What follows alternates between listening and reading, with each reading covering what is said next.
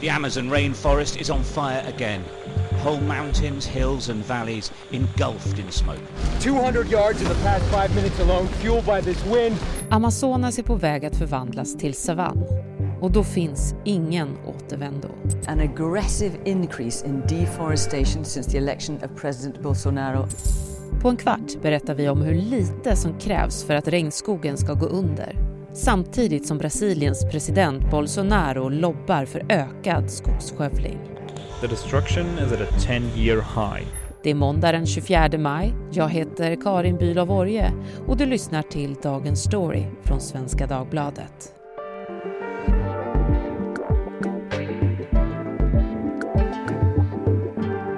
Lotten Collin, tidigare Latinamerika-korrespondent för Sveriges Radio. Du har bott i Rio de Janeiro och Bogotá i totalt sju år och många gånger gjort reportageresor i och omkring Amazonas. Välkommen hit. Tack. Det här med att regnskogen kan bli savann. Vad säger forskningen om det?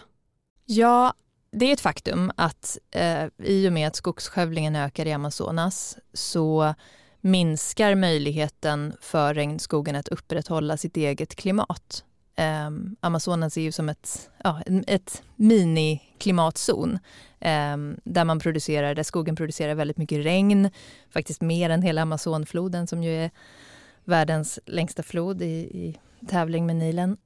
Och Amazonas betydelse för hela Sydamerika, hela Sydamerikas klimat är ju så enorm. Den styr eh, regnen i, i alla Brasiliens storstäder, eh, askan från när man bränner skogen i Amazonas tar sig upp på Anderna och påskyndar eh, liksom glaciärerna som smälter där. Alltså det finns sådana eh, kedjereaktioner. Men eh, sen finns det ju en, en, ett gäng andra aspekter. Att, att Amazonas till exempel eh, är en så viktig del i vårt globala klimat. Att Amazonas eh, träden i regnskogen binder upp till 20 procent av all koldioxid. Eh, så att när skogen eh, ja, försvinner eller utarmas så försvinner ju även kanske det på, snabbar på den globala uppvärmningen. Och enligt forskarna så infaller alltså tipping pointen när en femtedel av regnskogen är avverkad. Mm. Och man säger ju att man håller på att närma sig de 20 procenten. Att man är ganska nära i och med att skövlingen har gått så ja, oerhört snabbt de, de senaste decennierna.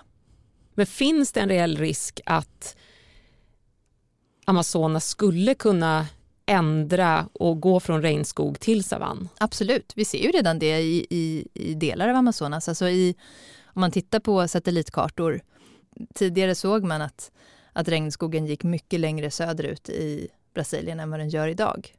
Eh, och jag har rest i områden eh, där man ju träffar människor som säger allting har förändrats. Regnen har förändrats, klimatet har förändrats, det blir torrare, torrperioderna är längre, vädret är mer extremt. Forskarna pratar också om en massutrotning av djur och arter som ytterligare en effekt av skövlingen.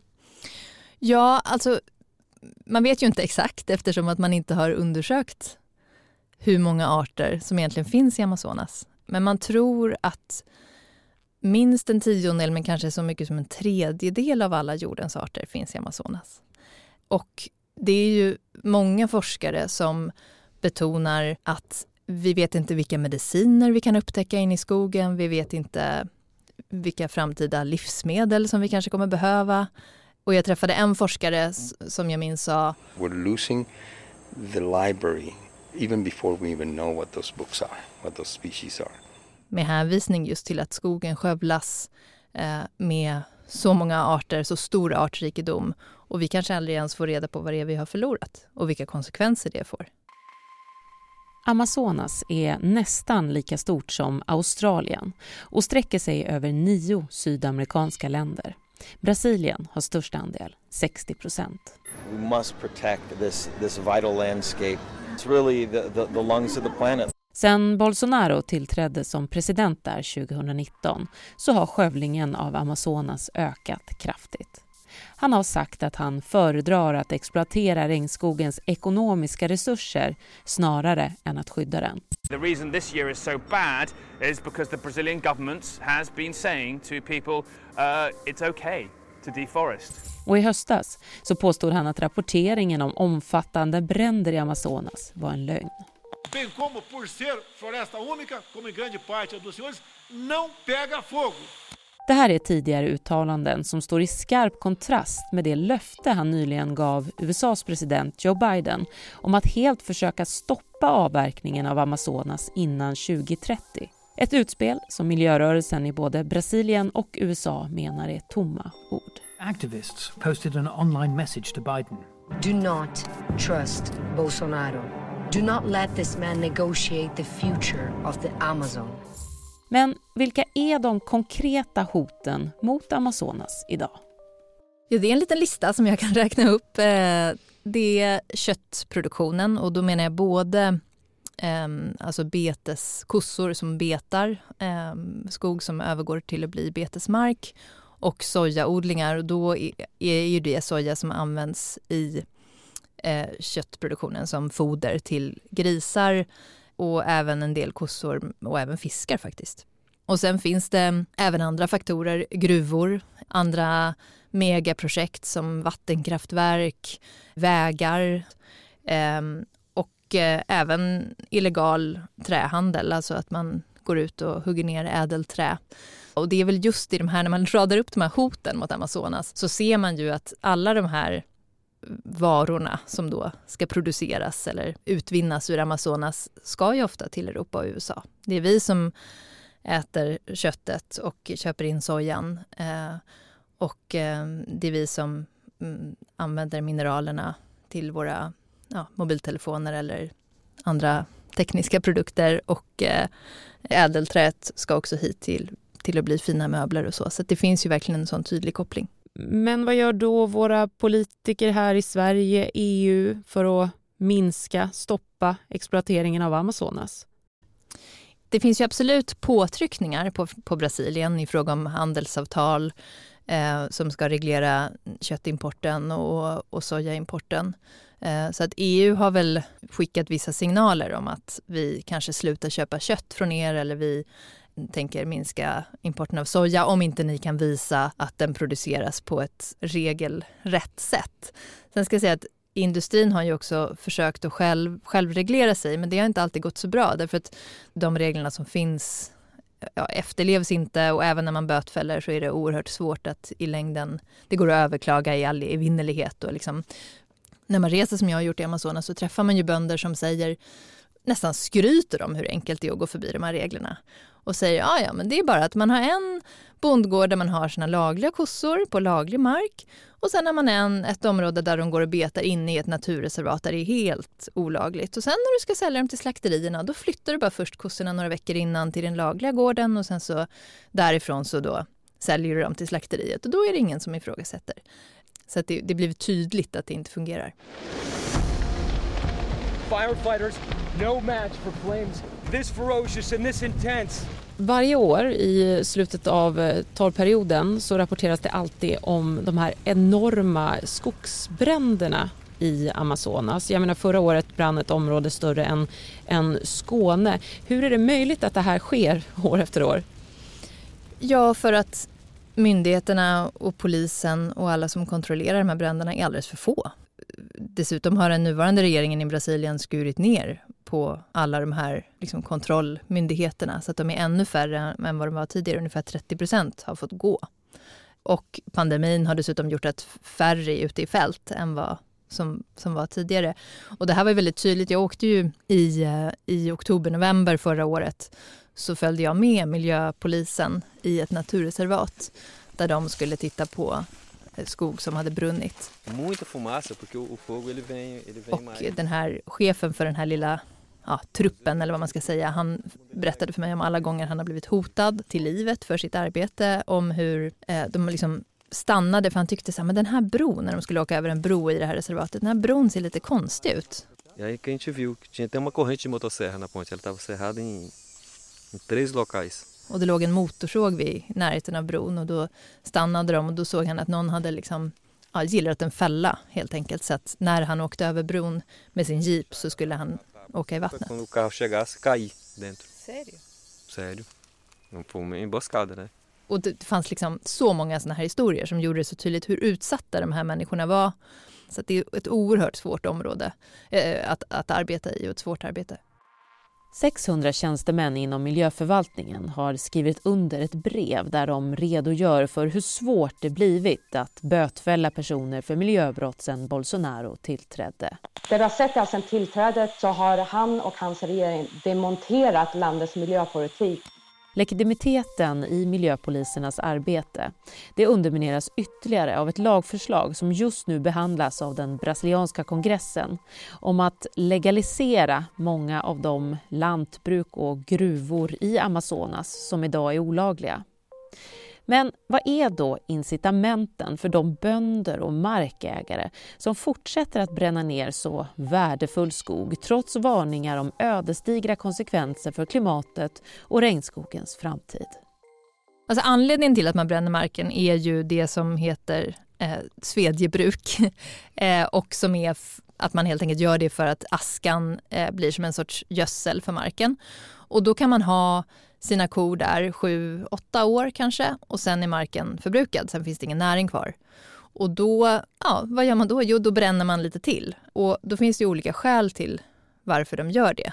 Eh, vissa gör ju det för att de måste överleva. De måste betala skolavgifter till sina barn. Eh, de måste betala universitet eller sjukvård, eh, allt sånt som inte är gratis i, i länder som Brasilien.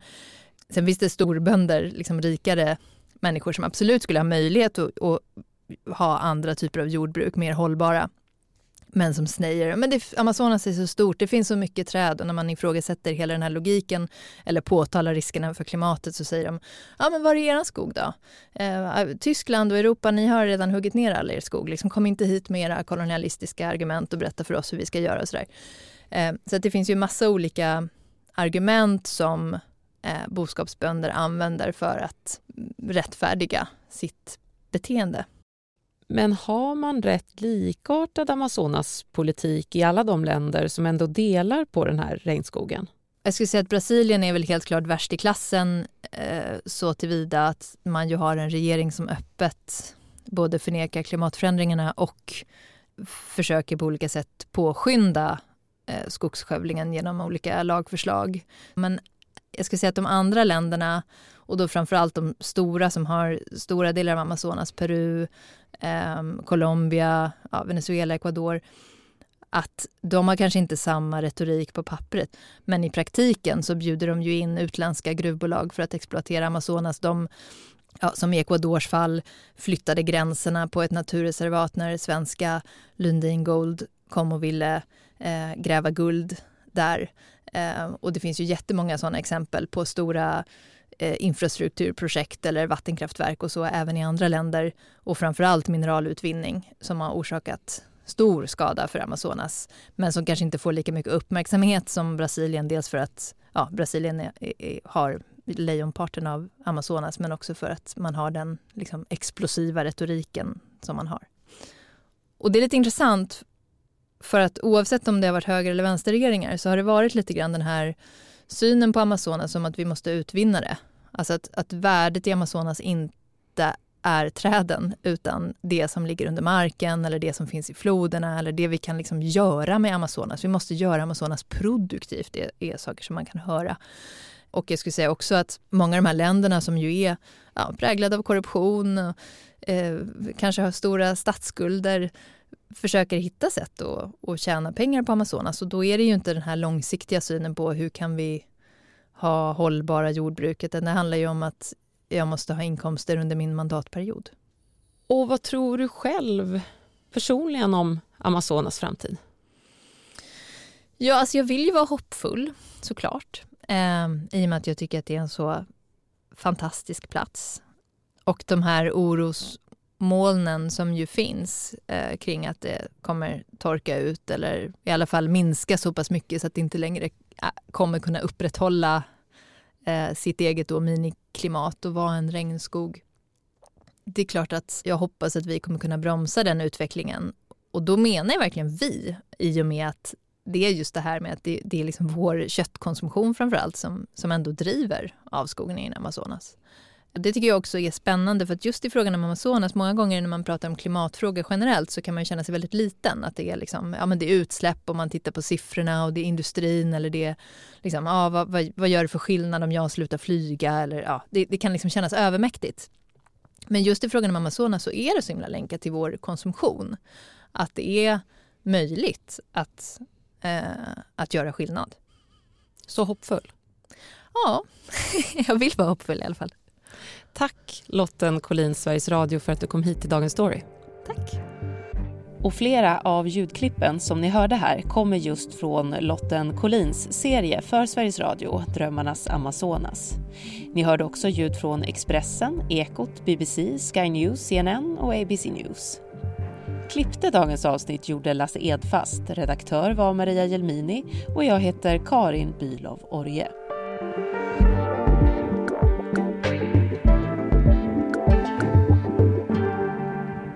Du har lyssnat till Dagens Story från Svenska Dagbladet.